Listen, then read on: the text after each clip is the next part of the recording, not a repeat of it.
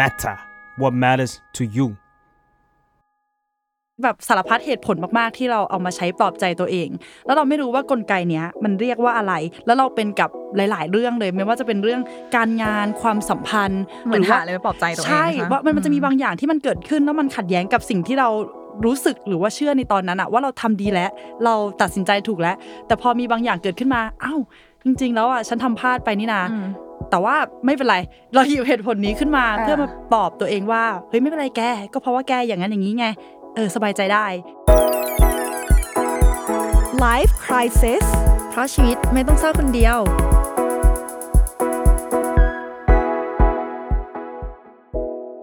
สวัสดีค่ะเฮ้ยจริงๆ เรารู้สึกว่าเราพูดสวัสดีค่ะ พร้อมกันเอาไหมหนึ่งก็ได้หนึ่งสองสามสวัสดีค่ะอะไม่ยังก็ยังไม่พร้อมกันอีกก็ก็ได้แหละอืมเอออะเห็นไหม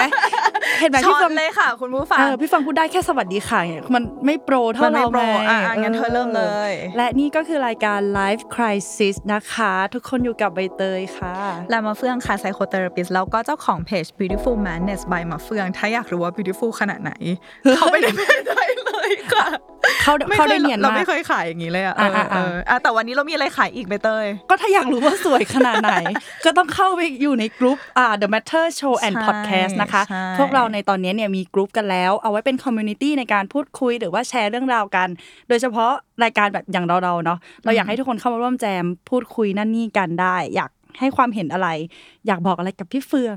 ก็สามารถคอมเมนต์ได้ในกลุ่มนั้นนั่นเองอืมสิ่งสิ่งที่ทำให้เราอยากทำเพราะว่ามีมีวันหนึ่งมีคุณผู้ฟังนะคะ เอ่อ inbox เข้ามาหลังไมค์แล้วก็บอกว่าอยากให้มี community แบบนี้อืมเพราะว่าบางครั้งเขารู้สึกว่าเขาก็เจอเรื่องเนี้ยมาเหมือนกันแล้วเขาอยากคุยกับคนที่รู้สึกเหมือนเหมือนกัน เพราะว่ามันเริ่มมาจากเดี๋ยวเนี้ยมีคอมเมนต์ใน YouTube กันเยอะขึ้นเนาะเราก็เลยเริ่มคิดว่าเออถ้าสมมติว่ามันเป็น community หรือว่าเป็นชุมชนที่ปลอดภัยอะเป็นพื้นที่ปลอดภัย ให้ทุกคนได้ระบาย หรือทุกคนได้รู้ว่าเราไม่ได้เจอกับเรื่องนี้ที่มันหนักๆคนเดียว มันอาจจะไม่ได้ทำให้เรื่องนั้นหายไป หรือว่าความรู้สึกดีขึ้นร้อยเปอร์เซ็นแต่ว่าการที่ได้รู้ว่าเราจะไม่ผ่านเรื่องนี้ไปคนเดียวมันก็เป็นอะไรที่ดี มันก็เบาลงเนาะอืมแต่ว่าก็ต้องบอกว่าไม่ได้มีแค่รายการเราที่จะอยู่ในนั้น ก็จะมีรายการอื่นๆของ The Matter Podcast เหมือนกันนะคะ ก็อยากให้ทุกคนทำให้ The Matter รู้ว่ารายการเราปังที่สุดกดดันอุ๊ยได้ไหมเยกดดันคุณฟังก็ได้แหละเข้าไปเยอๆเอออมอ่าสำหรับวันนี้เรื่องที่เราจะมาพูดกัน คือเราอยากอยากถามทุกคนว่าเป็นเหมือนกับเราไหมเวลาไปช้อปปิ้งที่ห้างเนี่ยเอ่อแล้วเราจะซื้อของอะไรสักอย่างหนึ่งเราเห็นราคานั้นแล้วแหละ แล้ววันต่อมา เราเราเจอเพื่อนที่ซื้อของแบบนั้นเหมือนกันกับเรา แต่ว่าเขาซื้อมาในราคาที่ถูกกว่า แล้วเรารู้สึกแบบยอมไม่ได้อะเอ้ยนี่ฉันซื้อราคาแพงกว่าแกแค่วันเดียวเองเหรอวะแล้วหลังจากนั้นเราก็หาเหตุผลมากมาย เพื่อเอามาปลอบใจตัวเองว่า เฮ้ยจริง ๆ แล้วอะเราซื้อเร็วกว่า เพราะว่าเพราะว่าเรารีบใช้ไงคือเราซื้อวันนั้นเราก็ได้ใช้วันนั้น เราได้ใช้เร็วกว่าต้องวันหนึ่งซึ่งมันมันเป็นหลายแบบสารพัดเหตุผลมากๆ ที่เราเอามาใช้ปลอบใจตัวเอง แล้วเราไม่รู้ว่ากลไกเนี้ยมันเรียกว่าอะไร แล้วเราเป็นกับหลาย ๆ เรื่องเลย ไม่ว่าจะเป็นเรื่องการงานความสัมพันธ์เหมือนรือว่าหาอะไรไปปลอบใจตัวเองใช่นะคะว่ามันมันจะมีอืมบางอย่างที่มันเกิดขึ้นแล้วมันขัดแย้งกับสิ่งที่เรารู้สึกหรือว่าเชื่อในตอนนั้นอะว่าเราทำดีแล้ว เราตัดสินใจถูกแล้ว แต่พอมีบางอย่างเกิดขึ้นมาอ้าว จริง ๆ แล้วอะฉันทำพลาดไปนี่นาอืมแต่ว่าไม่เป็นไร เราหยิบเหตุผลนี้ขึ้นมาอ่าเพื่อมาปลอบตัวเองว่าเฮ้ยไม่เป็นไรแกก็เพราะว่าแกอย่างนั้นอย่างนี้ไงเออสบายใจได้ประมาณเนี้ยเราอยากรู้ว่าสิ่งเนี้ยมันเรียกว่ากลไกอะไรอืมสิ่งที่เกิดขึ้นอะมันมันเขาเรียกว่า cognitive dissonance เออมันเป็นทฤษฎีทฤษฎีหนึ่งเนาะมันตั้งสร้างขึ้นมาตั้งแต่หวยตั้งแต่ปีแบบ1957อะก็แบบหกสิบเจ็ดสิบปีแล้วมั้งนะอืมถ้าถ้าเพราะว่าปกติตกเลข เออคนที่ตั้งคนที่ตั้งทฤษฎีนี้นะคะ ชื่อว่าคุณลีออนเฟสติงเกอร์เออเขาเนี่ยเชื่อว่าเดี๋ยวเฟิงจะขอแปลเป็นภาษาตัวเอง เพราะเฟิงรู้สึกว่าเวลาเวลาอธิบายเรื่องเนี้ยมันจะอธิบายยากมากเดี๋ยวจะให้ตัวอย่างตอนทีหลังด้วยเนาะเอ่อคำว่า cognitive มันแปลว่าความคิดเนาะ dissonance มันแปลว่าความไม่ลงรอยกัน เพราะฉะนั้นเนี่ยมันคือสถานการณ์อะไรก็แล้วแต่ที่ความคิดมันเกิดการไม่ลงรอยกันกับการกระทำคือเขาเชื่อว่าคนเราอะก็จะมีชุดความเชื่อหรือคุณค่าบางอย่างที่เรายึดมั่นมาก ๆ ในใจอาจจะมาจากการที่แบบโอเค เติบโตมาโดนสั่งสอนมาว่าเราต้องเชื่อแบบนี้ หรือเป็นความเชื่อส่วนตัวของเราหรืออะไรก็แล้วแต่ ทีเนี้ยเราก็จะใช้ชีวิตทุกวันเพื่อให้มันลงรอย เพื่อเพื่อการกระทำของเราจะให้มันลงรอยและสอดคล้องไปกับความเชื่อของเราถูกไหมเช่นเออถ้าเราเชื่อว่าตื่นเช้าแล้วจะสุขภาพดีเราก็ตื่นเช้าทุกวันอะไรประมาณเนี้ยเป็นต้นใช่ป่ะนี่คือการทำให้ความคิด like เออ action ของเรามาลงรอยกัน แต่ถ้าเมื่อไหร่ก็ตามที่เรากำลังจะต้องทำอะไรที่มันขัดกับความเชื่อของเราที่เชื่อมาตลอด ทีนี้เนี่ย action กับความเชื่อของเรามันก็จะไม่ลงรอยกันแล้วใช่ไหมมันก็จะเกิด cognitive dissonance ถูกปะเราก็จึงเหลือทางเลือกที่ว่าจริงๆมันอาจจะมีทางเลือก ละเอียดกันไปหลายหลายหลายทางเลือกเนอะแต่ว่าทางเลือกหลัก ๆ มันอาจจะมีอยู่ 3 อันนี้ก็คือ 1 เราก็จะไม่ทำสิ่งนั้น พอเราไม่ทำสิ่งนั้นปั๊บเราก็จะได้การกระทำเราจะได้มาสอดคล้องกับความเชื่อของเรา หรือเราจะทำสิ่งนั้นทั้งทั้งๆที่เรารู้ว่ามันขัดกับความเชื่อของเรา แล้วเราก็รู้สึกแย่กับสิ่งที่ทำคือเหมือนยอมรับว่าเออเราจะรู้สึกแย่นะเว้ยเราต้องอยู่กับความรู้สึกแย่นี้ ซึ่งตัวเลือกเนี้ยคนจะไม่ค่อยเลือก เพราะว่ามันเต็มไปด้วยความอึดอัดไม่สบายใจเนาะใช่หรือว่าข้อ 3 ก็คือทำสิ่งนั้นไปเลย แล้วก็เปลี่ยนความเชื่อใหม่ของเราคือจะบอกว่าทฤษฎี cognitive dissonance เป็นหนึ่งในทฤษฎีสุดคลาสสิกเลยที่ใช้อธิบายพฤติกรรมมนุษย์ หรือว่าสถานการณ์สังคมใด ๆ ได้อย่างดีที่สุด และเป็นทฤษฎีที่ถูกนำมาปรับใช้กับการศึกษาหลายหมื่นการศึกษาเลยตั้งแต่ตั้งแต่มีทฤษฎีนี้มาเนาะคือเฟิงจะบอกว่าไออย่างตัวอย่างเมื่อกี้เนาะ เอ่อเช่น เช่น สมมติว่าในในบริบทของการเรียนละกัน เด็กคนหนึ่งมีความเชื่อตลอด ให้ค่ากับความซื่อสัตย์มีความซื่อสัตย์เป็นคุณค่าในใจ แล้วก็ตั้งใจอ่านหนังสือไม่เคยลอกข้อสอบเลยอะไรเงี้ย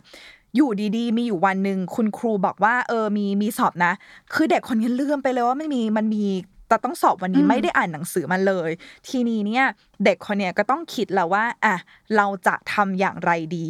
ก็คือเด็กคนนี้ก็มีตัวเลือกที่ว่า เราต้องยอมสอบตกอะรู้เลยว่าสอบตกแน่ๆทำไม่ได้แน่ๆแต่ว่าเราจะไม่ลอกใครไงเราก็จะเป็นคนซื่อสัตย์เหมือนที่ตอนแรกเราเราให้ค่าตัวเองว่าฉันเป็นคนซื่อสัตย์ถูกไหมหรือเราจะ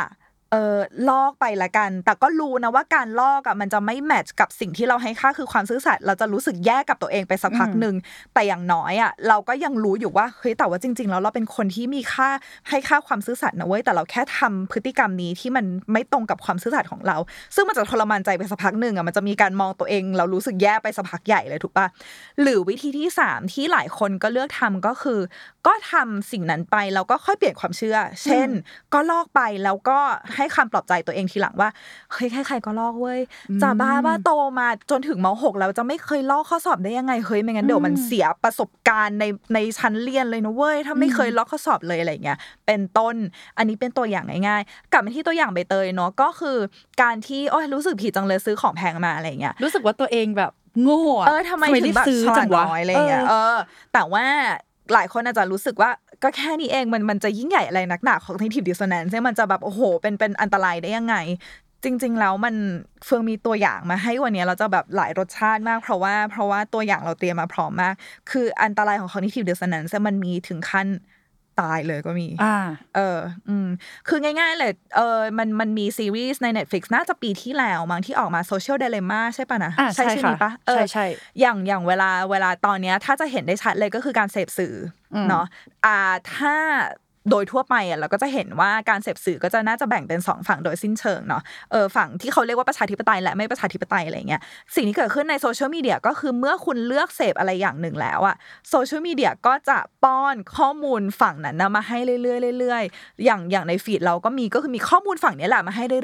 ยๆเรื่อยๆแล้วอีกฝั่งหนึ่งก็เป็นแบบนี้เหมือนกันอืมเออดังนั้นมันก็สิ่งนี้ก็เลยจะทำให้เหมือนแบบเฮ้ยเราเราเกิดแบบ เกิดความมั่นใจเกิดความเชื่อมั่นในใจ ว่าทุกคนคิดเหมือนกันกับเราใช่ปะหเพรือราะหรือว่าว่าสิ่งนี้ถูกใช่เพราะว่าสื่อก็เล่นแต่เรื่องเนี้ยเออเพื่อนๆในหน้าฟีดก็แชอืร์มแต่สิ่งนี้อืมโพสต์แต่สิ่งนี้นั่นไงอืมทุกคนคิดเหมือนกันกับเราปะเออออืมเออ หรือว่าในกรณีความสัมพันธ์อ่าในความสัมพันธ์เฮ้ยเราอยากแชร์อันหนึ่งเหมือนกันเออเป็นก็ฉัเป็นนเปิดประให้สเธบอแชการร์ณ์นั่นแหละเออเอาเหรอรู้เลยเหรอเออเออคือมันเป็นประสบการณ์ส่วนตัวแหละ เป็นเหตุการณ์ในอดีตแล้วกันเนาะเหมือนกับว่า ตอนนั้นเราเราตกอยู่ในความสัมพันธ์ที่มัน toxic อืม แล้วทุกคนอธิบายคำว่า toxic toxic ในตอนนั้นเนาะมันเป็นความสัมพันธ์ที่ปฏิบัติต่อกันได้ไม่ค่อยดีในอ่าฮะทางคำพูดในเรื่องการให้คุณค่ามีการค่าทำร้ายกันและกันเยอะทางด้านจิตใจอะไรอย่างเงี้ยปะใช่อืมก็หลายแบบอะทั้งทางทางจิตใจและร่างกายอืมอืมซึ่งถ้ามองจากคนนอกอะมองเข้ามาเฮ้ยมึงไปอยู่ในความสัมพันธ์นั้นทำไมวะทำไมไม่เอาออกมาเมื่อกี้ที่ใบเตยขำไม่ได้แปลว่าแบบเฮ้ยเราจะดาวเพลย์หรือว่าคิดว่าการทำร้ายร่างกายมันเป็นอะไรที่ขำเนอะแต่ว่าฟงรู้สึกว่ามันมันคือการที่เรามองย้อนกลับไปแล้วเราไม่อยากจะเชื่อเลยว่าเราทำสิ่งนั้นได้ใช่ยังมันไงเป็นออมันเป็นความรู้สึกแบบว่าเฮ้ยผ่านมาได้ด้วยว่ะเอออย่างเงี้ยเออแต่ว่าถ้าเอาตัวเองกลับไปอยู่ในตอนนั้นอะบอกเลยว่ามูซีเรียสมันมากไม่ขำเลยนะ เพราะว่าทุกคนมองเข้ามาแล้วอะบอกกับเราว่าเราอะต้องออกมาได้แล้ว มันคือ red flag มากอืมๆมันคือสัญญาณอันตรายว่าสัญญาณเตือนอืมคนแบบเนี้ยห้าม ห้ามไปอยู่ต่อด้วยแล้วอะซึ่งจริง ๆ เราเองก็อาจจะเป็น red flag สำหรับผู้ชายคนนั้นในมุมมองของเพื่อนเขาเหมือนกันนะ แต่เราก็ไม่รู้เหมือนกันว่าเขาอะใช้กลไกอะไรในการในการบอกตัวเองให้อยู่กับเราต่อ แต่สิ่งที่ที่เราใช้อะเป็นชุดความคิดที่เราฝังอยู่ในหัว เพื่อให้เราคบกับคนนั้นต่ออะมันคือความรู้สึกที่แบบว่าเราไม่ได้อยากอ่าเราไม่อยากไปรู้จักกับคนใหม่ เหมือนกับว่าเหมือนว่าการเลิกกันอะ มันจะต้องแบกรับกับความรู้สึกเอ่บอกหักบอบช้ำแล้วก็ ต้องหาคนใหม่เข้ามาเติมเต็มแล้วจะหาคนอื่นได้ไหมนะอะไรเงี้ย มันมีอะไรหลาย ๆ อย่างเยอะมากงั้นเราอะเลือกที่จะอยู่กับคนคนนี้ต่อไปดีกว่า แล้วก็ปลอบใจตัวเองด้วยเหตุผลสารพัดเลยว่าเฮ้ยจริง ๆ แล้วเขาก็มีข้อดีนะเออเฮ้ยเอาจริง ๆ มันก็มันก็มีบางอย่างที่เข้ากันได้นะ มันก็เลยทำให้ให้เรารู้สึกว่าเฮ้ยจริง ๆ เรากำลังใช้กลไกนี้ในการปลอบตัวเอง เพื่อให้มันผ่านไปหรือเปล่าแต่ว่าสุดท้ายอะเออบทสรุปมันก็คือการเลิกกันแหละ แต่ว่าเราเราทนอยู่ในสถานการณ์นั้นนานมาก ๆ ด้วยกลไกเนี้ยมันแปลว่าดีหรือไม่ดีนะ ขอแทรกถามว่าณตอนนั้นน่ะการเลิกกันสำหรับเรามันมันแปลว่าอะไรสำหรับเรามันคือ คือมันสูญเสียเรารู้สึกว่าเราสูญเสียตัวตนอะไรของเราเลยไหมกับการเลิกกันน่ะณตอนเหมือนนั้นเหมือนว่าสูญเสียคนคนหนึ่งที่สนิทมาก ๆ อืมที่อยู่ด้วยกันมาแล้วก็ เออมันเหมือนกับว่า นี่เราล้มเหลวทางความสัมพันธ์อีกแล้วเหรอวะคบใครก็เลิกก็เลิกก็เลิกตลอดเลยรู้สึกว่าอยากจะเป็นนางแบกอะแบกความสัมพันธ์ให้มันผ่านไปเรื่อยๆ มันต้องเป็นชั้นนี่แหละที่ต้องแบก แล้วการที่จะแบกท่ามกลางที่เราเห็นความจริงตรงหน้ามันยาก เพราะฉะนั้นเราต้องใช้ชุดความคิดอีกชุดหนึ่งอะเข้ามามาช่วยบดบังความจริงตรงนั้นอะว่าเฮ้ยจริง ๆ มันโอเค ความสัมพันธ์เนี้ยมันผ่านไปได้อืมเป็นไปได้ไหมว่า ถ้าการเลิกกันสำหรับเรามันแปลว่าเราเป็นคนรักที่ไม่ดีอะ ใช่ด้วยเออแล้วก็การการพยายามจะทนคือคือใช้คำว่าทนเนอะแล้วก็ทนเจ็บทนอะไรมาต่างๆนานาถึงแม้ว่า ระบบระบบประมวลผลระบบประสาทเราจะรู้แหละว่าเออมันเจ็บแต่ว่าการที่มันมันมีความคิดนี้ชูขึ้นมาแบบใหญ่มากในตัวเราว่า เราต้องเป็นคนรักที่ดีคนรักที่ดีคือไม่เลิก อะไรอย่างเงี้ย มันก็เลยเราก็เลยรู้สึกว่าเออ อันเนี้ยแหละเป็นเหตุผลที่ทำให้เราอยู่ต่อไปเรื่อยๆเพราะว่า เพราะว่าอันเนี้ยก็จะกลับมาสู่เหตุการณ์ที่ว่าถ้าวันหนึ่งที่เราเลิกกัน หรือวันหนึ่งที่เราเริ่มเอ๊ะ หรือเริ่มตั้งคำถามเกี่ยวกับสิ่งที่เราโดนกระทำมาอะไรเงี้ยมันจะตามมาด้วยการต้องยอมรับความจริงอะไรบางอย่าง หรือว่าใช่การต้องเปิดใจรับถึงสิ่งที่เราอาจจะปิดตัวเองมานานนะเช่นแบบเฮ้ยสมมตินะว่าแบบเฮ้ยเรายอมให้เขาทำขนาดนี้ เราทำไมนะ หรือมีคำถามอะไรมากมายที่ที่มันยากที่จะตอบอืมอืมรวมถึงการเปลี่ยนแปลงด้วยความเออเอ่อการเปลี่ยนแปลงมันเป็นเรื่องที่ลำบากแล้วก็ยากใช่ใช่มากใช่มันรู้สึก โอ้ต้องมานับหนึ่งใหม่อีกแล้วเหรอวะงั้นใช่แบกความสัมพันธ์นี้ต่อไปเรื่อย ๆ ดีกว่า ก็เลยทำให้เราเริ่มมาคิดแล้วว่าไอ้ cognitive dissonance เนี่ยถ้าเอามาใช้ในเรื่องอย่างอย่างการช้อปปิ้งที่เราได้บอกไปเนาะเรื่องเล็กๆน้อยๆอะเออมันทำให้เราสบายใจมากเลยนะเออมันทำให้เราผ่านแต่ละวันไปได้แบบไม่ได้โหดร้ายเกินไปอะแต่ถ้าเป็นในเรื่องอย่างความสัมพันธ์เมื่อกี้เราเราจะทนอยู่กับสิ่งที่ที่เป็นพิษกับเราอยู่นานๆ ด้วยชุดความคิดที่ จริงหรือเปล่าก็ไม่รู้เออเออ นั่นแปลว่ามากไปก็อาจจะไม่ดีอืมมันคือการไม่ไม่ยอมเปิดโอกาสให้ตัวเองได้ตั้งคำถามกับอะไรที่เรามีสิทธิ์ที่จะตั้งคำถามเนาะแล้วก็อีกอันหนึ่งเมื่อกี้ที่พี่เฟิงเห็นชัดเลยก็คือ ยิ่งเราอยู่ด้วย กับสิ่งนี้มานานมากเท่าไหร่มันยิ่งยากที่เราจะเอาตัวออก ยกตัวอย่างง่าย ๆ เลยเช่นเออพิธีหลับน้องเออเราเราจะเห็นว่าหลายหลายคนเลยเด็กหลายคนจะรู้สึกว่าโหยพี่ให้ทำอะไรเหนื่อยมากเลยยิ่งแบบเหนื่อยขนาดไหนยิ่งรู้สึกว่าแบบการได้รับเสื้อตัวนี้มาจากพี่มาเป็นอะไรที่ยิ่งใหญ่มากหรือว่าจริงหรือว่าเอยโหยการแบบโหยรักเพื่อนมากเลยมันแบบเหนื่อยมากเหนื่อยด้วยกันคือ คือยิ่งเรามีประสบการณ์ที่หนักร่วมกันขนาดไหนอะเรายิ่งเรายิ่งแบบ ไม่อยากจะเกลียดอะไม่อยากจะรับรู้ว่าเอ้ย เรามันไม่ไหวมันแฟร์หรือเปล่าอะไรเงี้ยเรายิ่งใช่จะปรับความเชื่อว่าแบบเฮ้ยมันคุ้มมากเว้ยอะไรเงี้ยซึ่งอันเนี้ยคือเฟิงเฟิงไม่ได้มาเพื่อที่จะแบบเฮ้ยคุณทำไมคุณถึงทำแบบนี้แต่คือเฟิงจะบอกว่ามันเป็นเรื่องปกติมากที่สมองเราจะรับรู้ถึงสิ่งนี้เนาะแล้วก็อีกอันหนึ่งที่เฟิงอยากจะชวนมาดูคือ มีเหตุการณ์เนี้ยน่าสนใจมากเขาเป็นพิธีทางศาสนาฮินดู ในเทศกาลไทยปูซัมนะคะ คือนักมีนักจิตวิทยาเนี่ยเคยไปติดตามพิธีนี้ แล้วก็แล้วก็เหมือนแบบเออทำการศึกษาอะไรอย่างจริงจังเลย คือพิธีนี้เนี่ยอยากให้คิดตามเนอะคือจริงๆ อยากให้เป็นมีกล้องถ่ายมาเลยเพราะว่าเฟิงอยากโชว์ให้ดูแต่ว่าตอนนี้ไม่มีอยากให้ทุกคนคิดตาม พิธีนี้เนี่ยจะแบ่งศาสนิกชน หรือว่าคนที่มาทำพิธีทางศาสนาเนี่ยออกเป็นสองฝ่าย ฝ่ายแรกนะคะก็คือการไปเคารพแบบเบาๆ ก็คืออาไปกราบไหว้บูชาไปร้องเพลงอะไรก็ว่ากันไป ส่วนอีกฝ่ายเป็นฝ่ายจัดหนัก ก็คือการบูชาของฝ่ายนี้เนี่ย สิ่งที่เขาจะต้องทำก็คือเอาเข็มมาเจาะข้างหลัง เอาตะขอมาเกี่ยวแผ่นหลังของตัวเองเอาไว้ โดยมีตุ้มถ่วงหนักๆถ่วงเอาไว้อีกนะคะ แล้วก็ยังต้องเอาตะขอมากมายที่เกี่ยวหลังคือเกี่ยวเนื้อนะ ลากรถเลื่อนที่อยู่ข้างหลังเป็นเวลากว่าสี่ชั่วโมง จากนั้นก็คือระหว่างลากอะก็คือปีนขึ้นไปบนภูเขาด้วยเท้าเปล่าเพื่อให้ไปถึงจุดที่อยู่ข้างบนสุดของภูเขา OMG เออ ก็คือสิ่งที่น่าสนใจก็คือ หลังจากนั้นเนี่ยนักจิตวิทยานะก็ไปเดินเรียรัยเก็บเงินผู้ไม่ประสงค์ออกนามเพื่อบำรุงศาสนาเออเขาก็อยากรู้ว่าฝั่งไหนจะจะจะให้เงินเยอะกว่าเป็นนัยสำคัญไหมอะไรเงี้ยเออจากผู้เข้าร่วมพิธีเออที่น่าสนใจคือผู้ที่จัดหนักกับพิธีที่สุดทรมานเอาตะขอไม่เกี่ยวอะไรต่างอืมๆบริจาคเงินเยอะกว่าผู้ที่เออทำพิธีแบบเบาๆ หลายเท่าอย่างเป็นนัยสำคัญน่ะเออคืออันเนี้ยมันมันเป็นหนึ่งในเหตุผลที่เออ เป็นหลักฐานที่ว่ายิ่งใครก็ตามผ่านเหตุการณ์หนักหนา ที่มันหนักหนามากเท่าไหร่อะเขายิ่งรู้สึกผูกมัด มากเท่านั้นเขายิ่งรู้สึกผูกพันเขายิ่งรู้สึกว่าภูมิใจ แล้วก็ยิ่งรู้สึกว่าเขามาถูกทางแล้ว เพราะว่าเขาแบบทุ่มให้ขนาดนี้ คืออันเนี้ยว่าหนักแล้วใช่ไหมมีอีกหนึ่งเหตุการณ์ที่ที่เฟิงรู้สึกว่าเวลาเฟิงพูดถึงเรื่องเนี้ยเฟิงจะยกตัวอย่างเหตุการณ์นี้เสมอเลยก็คือนิกายอืมเออที่อย่างที่อเมริกาเนี่ย ถ้าใครถ้าใครอยู่อเมริกามาก่อน คือเฟิงขอสารภาพว่าช่วงโควิดเนี่ยเฟิงนั่งดูสารคดีเกี่ยวกับนิกาย หรือว่าโคต่างๆเยอะมากเพอรู้สึกว่าพยายามเข้าใจการโดนหลอกไปอยู่ในนิกายเหล่านี้เนี่ยแล้วเรารู้สึกว่าเออมันเล่นกับความเปราะบางของมนุษย์จริงๆเนาะหนึ่งในนิกายที่พีคมากๆของอเมริกานะคะ ชื่อว่า Heaven's Gate หรือว่าภาษาไทยแปลตรงตัวเลยว่าประตูสวรรค์เออ Heaven's Gate เนาะ ในปี 1997 เนี่ย คือผู้ที่เริ่มตั้งกลุ่มเนี่ยขึ้นมาเขาชื่อว่า Marshall Applewhite อยู่ดีๆเนี่ยคนเนี้ยก็อยู่ดีๆ ก็มีความเชื่อขึ้นมาว่า เฮ้ยวันหนึ่งเว้ยมันจะมีดาวหางดวงหนึ่งโคจรเข้ามาใกล้โลกมนุษย์ แล้วก็จะนำพาทุกคนที่เชื่อเรื่องนี้เนี่ยนะไปสู่อีกโลกใหม่ไปสู่สรวงสวรรค์ใหม่ แต่ว่าการที่คุณจะไปในโลกใหม่นั้นได้ คือโลกมนุษย์มันแย่เว้ยคือคุณต้องไปโลกใหม่กัน แต่การที่คุณจะไปโลกใหม่ได้ คุณต้องเสียสละจิตวิญญาณในโลกนี้ไปก่อนเพื่อไปสู่โลกใหม่ก็คือก่อนที่มันจะไปถึงพิธีขั้นสุดท้ายนะ เชื่อไหมว่ามีคนที่อยู่ในนิกายเนี่ย ซื้อกล้องส่องทางไกลที่แพงที่สุดมาเพื่อที่จะส่องดูดาวหาง เออ แล้วพอซื้อมาส่องดูก็ไม่มี แน่นอนมันไม่มีอยู่แล้วถูกปะเออ แต่แทนที่เขาจะเริ่มคิดว่า เฮ้ย มันไม่มีจริงหรือเปล่าวะอะไรอย่างเงี้ยเขากลับเอากล้องไปคืน แล้วก็บอกว่ากล้องคุณห่วยอะเออทำไมทำไมไม่ทำเราเราเรามองไม่เห็นดาวหางกล้องคุณห่วยมากเลยนะนี่ขนาดแพงที่สุดแล้วนะยังใช้ไม่ได้เรื่องเลยอะไรเงี้ยเออ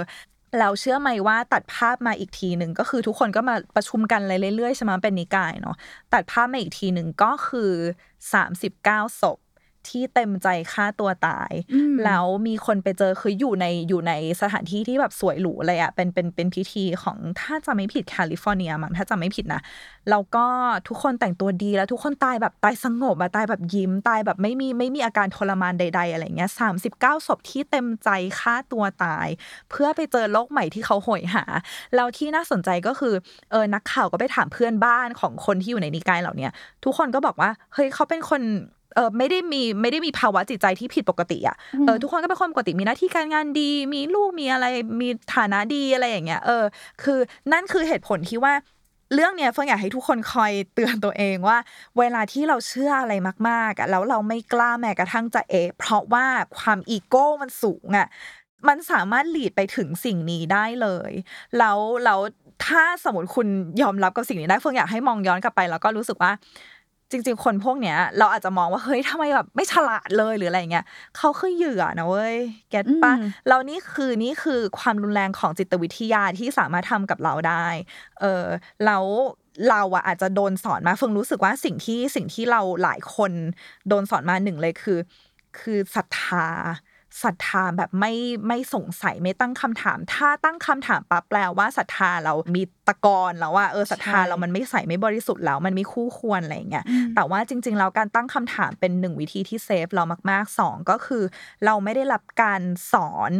มาให้เราอยู่กับความอึดอัดใจหรือความไม่สบายใจได้ ถูกปะเออ คือในกรณีนี้เนี่ยสมมตินะว่าว่าหนึ่งในคนที่อยู่ในนิกายเนี่ย วันหนึ่งก็เริ่มเริ่มเอะ เราก็พอเอะเราเนี่ยมันจะต้องแลกมากับการที่เฮ้ยฉันฉันต้องทนอยู่กับความ อาจจะเป็นความอับอายที่แบบเฮ้ยเชื่อไปได้จไงริงวะๆเออจริง ๆ นี่ฉันเชื่ออะไรลงไปหเลรืยอว่านิกายบางนิกายที่ที่มันหนักๆอะที่ต้องให้ทำอะไรที่มันแบบพิเรนพิเรนหรือว่าแบบมันน่ารังเกียจมากอะไรอย่างเงี้ยเออวันหนึ่งถ้ามีใครคนหนึ่งเอะอะมันจะต้องแลกมากับการที่เขาต้องยอมรับว่าเคยเขาเคยทำอะไรที่น่ารังเกียจขนาดนี้ได้ยังไงโดยที่แบบนี่คือฉันโง่หรือเปล่าทำไมทำไมฉันรู้สึกไม่มีศักดิ์ศรีเลยอะไรอย่างเงี้ยแล้วมันเป็นความรู้สึกที่แย่ แต่จริง ๆ แล้วการที่จะก้าวข้ามผ่านไปได้ มันต้องรู้สึกแย่กับความรู้สึกเหล่านี้ให้ได้สุดแล้วมันให้มันไหลผ่านไปถูกปะมันก็เลยง่ายกว่าสำหรับหลายคนที่จะปิด ต่อมรับรู้นั้นเราก็ไปต่อไปต่อไปต่อเหมือนแล้วฉันก็มาไกลมากๆแล้วอะใช่เราก็ให้ให้ให้ความปลอบใจตัวเองว่ามันจะไปถึงสุดแล้วเว้ยมันจะสุดแล้วเว้ยเพราะว่าโดยเฉพาะอย่างนิกายอย่างเงี้ยมันจะเป็นคำพูดคลาสสิกเลยว่า มันใกล้แล้วมันใกล้อีกอีก stage หนึ่งที่แบบแตะที่ stage ที่เป็นเป็นขั้นที่เหมือนแบบบรรลุอะใกล้แล้วใกล้แล้วอะไรอย่างเงี้ยถูกปะเอามาเทียบกับบริบทในไทยอะ นึกถึงหลายเหตุการณ์มากๆเลยนึกถึงแต่ว่าหลายเหตุการณ์มากแต่ไม่รู้เลยพูดได้ไหมเหมือนกันนะใช่เพราะว่าเป็นอะไรที่เดี๋ยวเราโดนเปราะโปรดิวเซอร์บาพังงใช่อืมตอนนี้ก็มองเห็นได้เลยว่า concept เนี้ยแนวคิดหรือว่าทฤษฎีเนี้ยมันนำมาปรับใช้กับทุกอย่างจริง ๆ แล้วมันมีไหมคนที่ไม่มี cognitive dissonance เลย หรือมันจะมันจะต้องเป็นกับมันต้องเป็นทุกคนอยู่แล้วมันเป็นกลไกที่ที่เอาจริง ๆ มนุษย์มีได้ไหมหรือว่ามีแล้วคือผิด เราว่าในความรู้สึกเราเนอะ cognitive dissonance อะเออมันทำงานกับอีโก้ เรารู้สึกว่าคนที่อาจจะมีมีการตั้งคำถามบ่อยอะไรอย่างเงี้ยเราว่าน่าจะเป็นคนที่ไม่ชูอีโก้ตัวเองสูงอะไม่เอาอีโก้ตัวเองเป็นเกราะกำบังตัวเอง แล้วก็รู้ว่าเออการผิด การที่เราผิดหรือการที่เราเฟลบ้าง หรือการที่เราทำอะไรที่มันมันมันไม่ใช่ ไม่สวยงามไม่ถูกต้องอะไรบ้างมันโอเค เพราะว่ามนุษย์มันมาพร้อมความผิดพลาดได้อะอย่างยกตัวอย่างเลยว่าเรื่อง เรื่องสุขภาพจิตอะไรเงี้ยถูกปะหลายคนเชื่อมานาน อาจจะอาจจะแบบเป็นความเชื่อสมัยก่อนว่าเฮ้ยการไปไปเทอราปีมันเท่ากับเราอ่อนแออะไรอย่างเงี้ยแบบเราเราอ่อนแอเพราะฉะนั้นแบบเราจะต้องไม่ไปอะไรเงี้ยแล้ววันหนึ่งที่วันหนึ่งที่แบบเฮ้ยเราเราเราต้องการความช่วยเหลือทางด้านจิตใจจริง ๆ มันอาจจะต้องต้องแลกมากับความรู้สึกที่ว่าเฮ้ยจริง ๆ แล้วมันไม่ใช่ความอ่อนแอเลยนะ เราต้องมานั่งให้ความหมายให้นิยามความอ่อนแอใหม่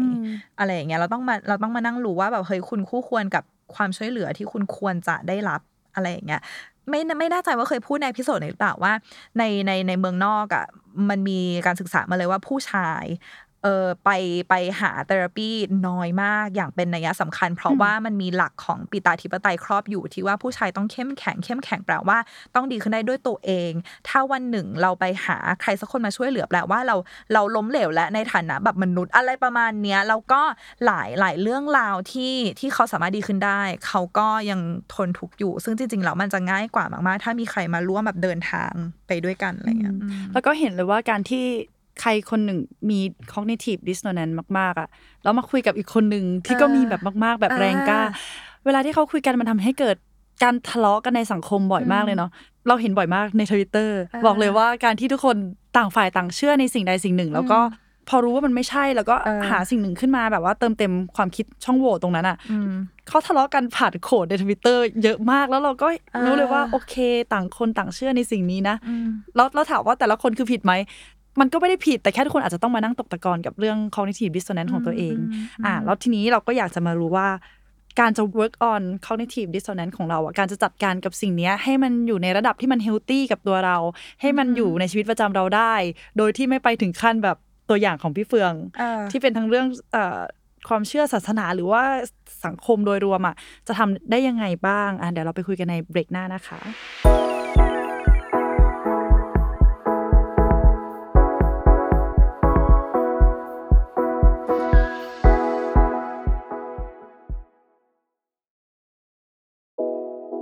อีโก้นั่นเองเป็นเป็นพระเอกหรือตัวร้ายดีวะของของเรื่องนี้นะคะ เป็นคือเรื่องปกติแล้วกันแต่ว่าอาจจะมากไปอืมคือเราเรารู้สึกว่ามันต้องแยกเนอะว่าอีโก้กับความมั่นใจในตัวเองอะไรอย่างเงี้ยใช่ใช่ใช่ทุกวันนี้ก็ยังแยกไม่ออกเลยว่า จริง ๆ แล้วอะเราพยายามจะจะมั่นใจเพื่อให้ผ่านโลกหลายๆนี้ไปได้หรือว่าเราอีโก้จัดวะอืมเราว่าอีโก้ก็คือการที่เรารู้ว่าเราไม่ใช่ ศูนย์กลางของจักรวาลเราไม่ใช่ที่หนึ่งของโลกใบนี้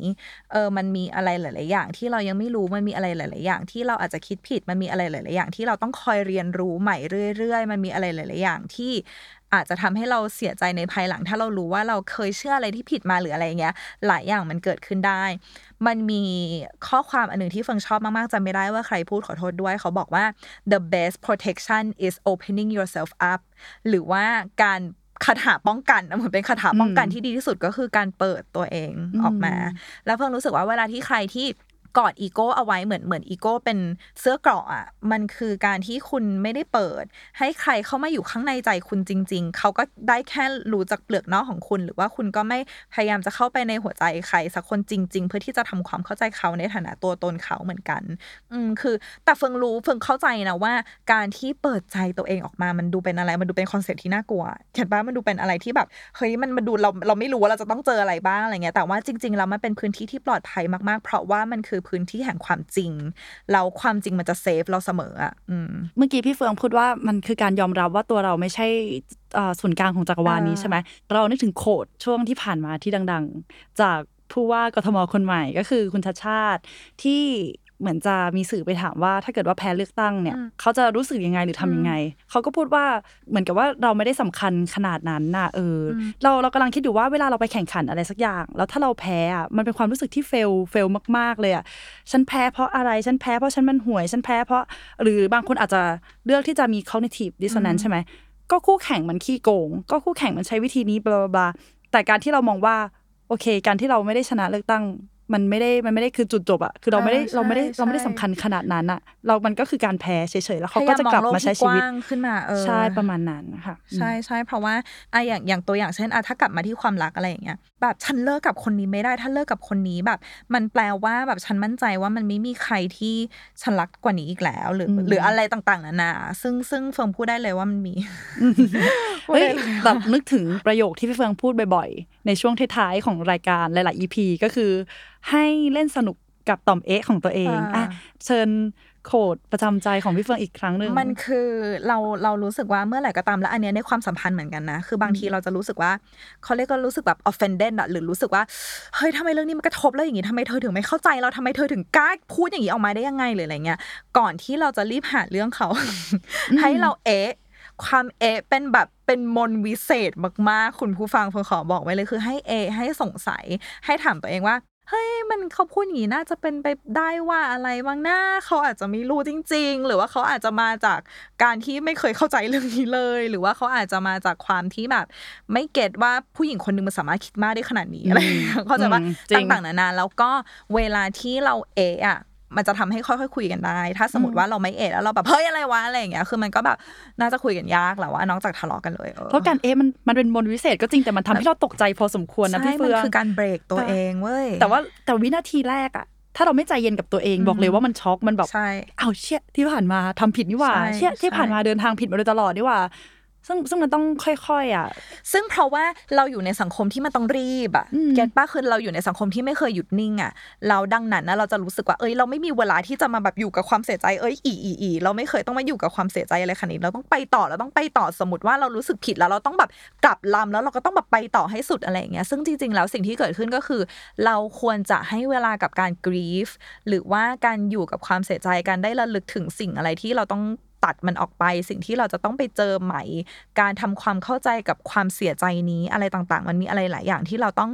เราต้อง work on อืมมันคือการ grief ดังนั้นนะเวลาที่เราหยุดพักเพื่อที่เราจะเอะทำให้เราเดินทางข้ามย้อนเวลากลับมาดูสิ่งที่เกิดขึ้น หรือว่าสิ่งที่กำลังทำอยู่อะว่าเฮ้ยจริง ๆ แล้วมันมันเป็นคุณค่ากับที่เรายึดอยู่ไหมนะ มันมันคือสิ่งที่เรามองตัวเองในฐานะมนุษย์คนหนึ่งแล้วเราแล้วเราภูมิใจไหมนะ ถ้ามันไม่ใช่อะเรามีสิทธิ์ที่จะเปลี่ยนได้เสมอ ใช่มันอาจจะต้องแลกมากับคนล้อ หรือมันอาจจะต้องแลกมากับคนชี้หน้าด่าเฟิงไม่รู้ แต่ว่า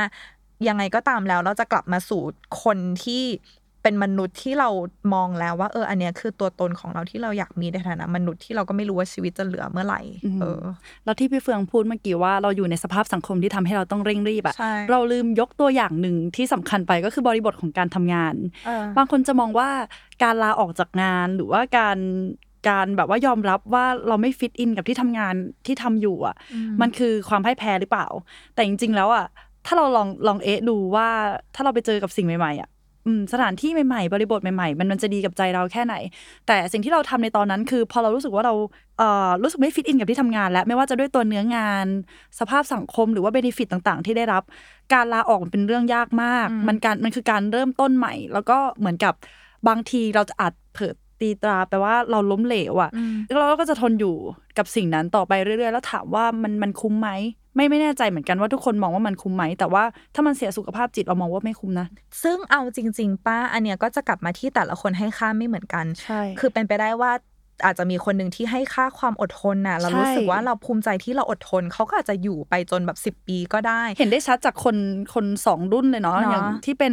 millennial boomer แล้วก็ Gen Gen Z Gen Y อย่างเราอะ มีการทนต่อการทำงานได้ไม่เหมือนกันแล้วก็จะเห็นเลยว่าเออเด็กรุ่นใหม่เนี่ยมีการย้ายงานกันบ่อยขึ้น เพราะว่าเขาก็ให้คุณค่ากับสุขภาพจิตใช่อะใช่เออใช่คือเฟิร์นก็เลยจะบอกว่ามีมีบางคนที่ให้ค่าสุขภาพจิต หรือบางคนให้ค่าครอบครัว เช่น ฉันรู้ว่าฉันฉันทำงานเนี้ยฉันไม่ได้ชอบอะไรขนาดนั้นหรอกแต่ว่าให้เงินดีอะแล้วฉันก็เอาเงินมาให้ครอบครัว นั่นคือคุณค่าของฉันเพราะฉะนันจะทำต่อ